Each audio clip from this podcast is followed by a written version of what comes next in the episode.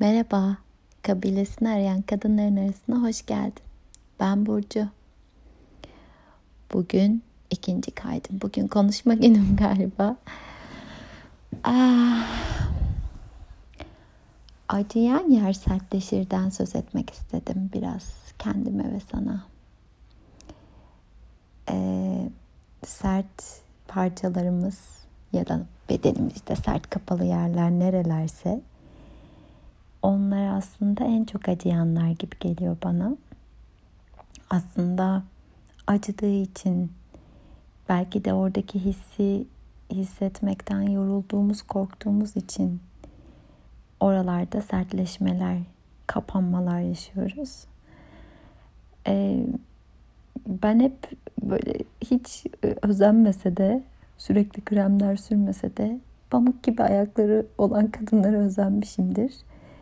Ee, benim çok çabuk derim kurur. Fakat buradaki mesele aslında derimin sert olması değildir. Tam tersi fazla hassas olması yere değdiği anda sertleşmesine sebep olur. Ee, neye göre fazla hassas? Ee, ortalamanın üstünde hassas olması. Ee, daha çok belki de oradan herhangi bir şeyi hissetmem. Sertleşmesine sebep oluyor derimin. Daha çok bakım yapıyorum. Nasıl bir örnek bu bilmiyorum ama hayatın içinde de böyle olduğuna inanıyorum.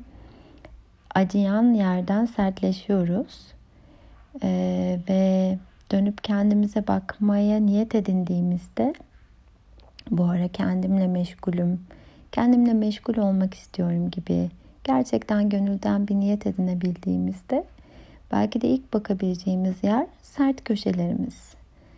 Sert durduğumuz noktalar dediğimiz her ne varsa benim kızım şimdi o iki yaş döneminde buradakiler dilini anlamıyor henüz. O da onların dilini konuşamıyor. Bu ay işte okula başlayacak inşallah Eylül'le birlikte.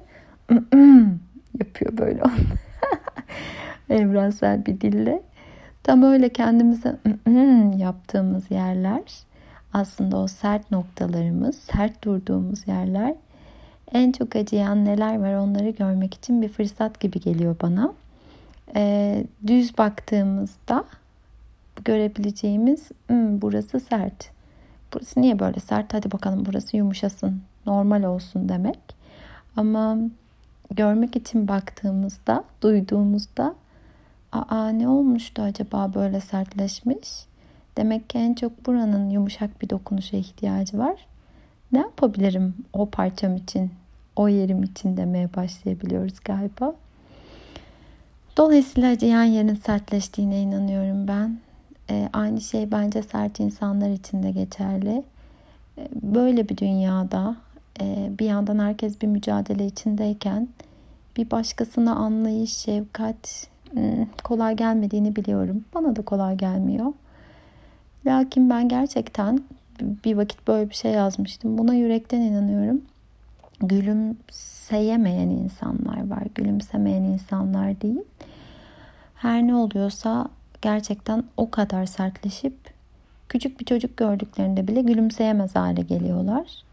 Bu benim kalbimde gerçekten bir şefkat uyandırıyor. Çünkü kendi çocuğum için söylemiyorum sadece. Küçük gülen bir çocuğu gördüğünde gülmüyorsa bir yüz, e, onda bazı kilitler kapanmış demektir. Sertleşmesinin altında da mutlaka acı var demektir gibi geliyor bana.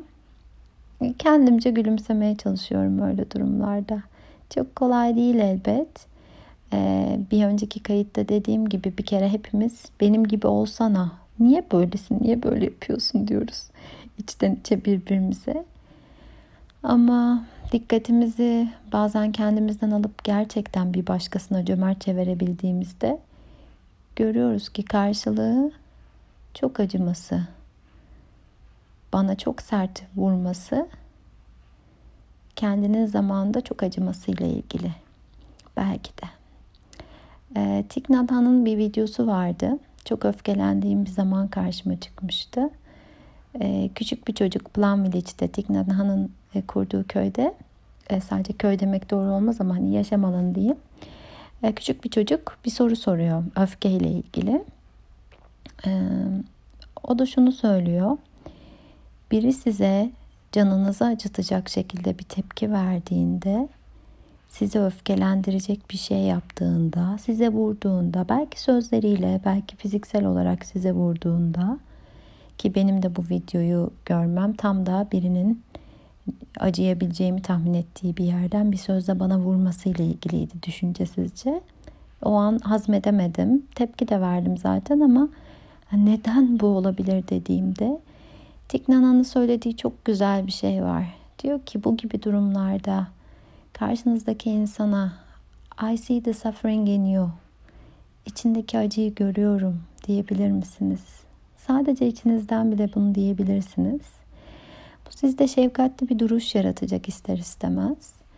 Belki o birincisinde size vuracak, ikincisinde yine vurmaya çalışacak. Hatta zamanla sizin bu duruşunuz onu rahatsız edecek, sinirlendirecek ama bir gün gelecek ve size şunu soracak. Nasıl böyle olabiliyorsun?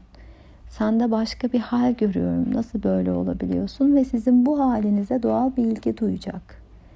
Ve belki siz de bu vesileyle onun o acıyan parçasını görmesine ya da o acıyan parçaya e, şefkatle dokunup yumuşamasına yardımcı olabileceksiniz. Çok etkilemişti o video zamanında beni. Sonra birkaç kere daha izledim. O yüzden e, az önce kendimizi kucakladığımızda başkasını kucaklamak mümkün oluyor. Hani bir kitap cümle, cümlesi söylemesi kolay yapması zor demiştim kayıtta. E, yine aynı şeyi söyleyeceğim.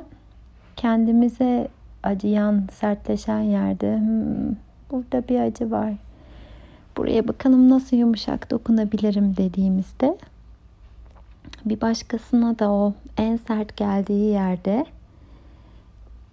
böyle bakabilmek mümkün oluyor galiba. Elbette sağlıklı sınırlarla. Şefkat demek gel canım sen bana istediğin yerden vur ben de e, karnımı midemi açık tutayım. Olsun benim canım yansın demek değil. E, sen de ben de eşit kıymetteyiz. E, sana da kendime de saygım sonsuz. Ee, senin de oluşuna ve acıdığın yerde kendini ifade edişine e, şefkatle tanık oluyorum. Ama bana nasıl davranacağın konusunda da sınırımı çiziyorum diyebilmek. Yine hassas bir denge. Hayat sanki hassas dengelerle örülü. Ama bir ileri bir geri, bir aşağı bir yukarı derken derinimize ine ine denge noktaları keşfetmeye çalışıyoruz hepimizde. Bilmiyorum etrafında bugünlerde yaşadığın böyle bir hikaye var mı? Kendinle ilgili ya da çevrendekilerle ama belki sana da bir şey fısıldar.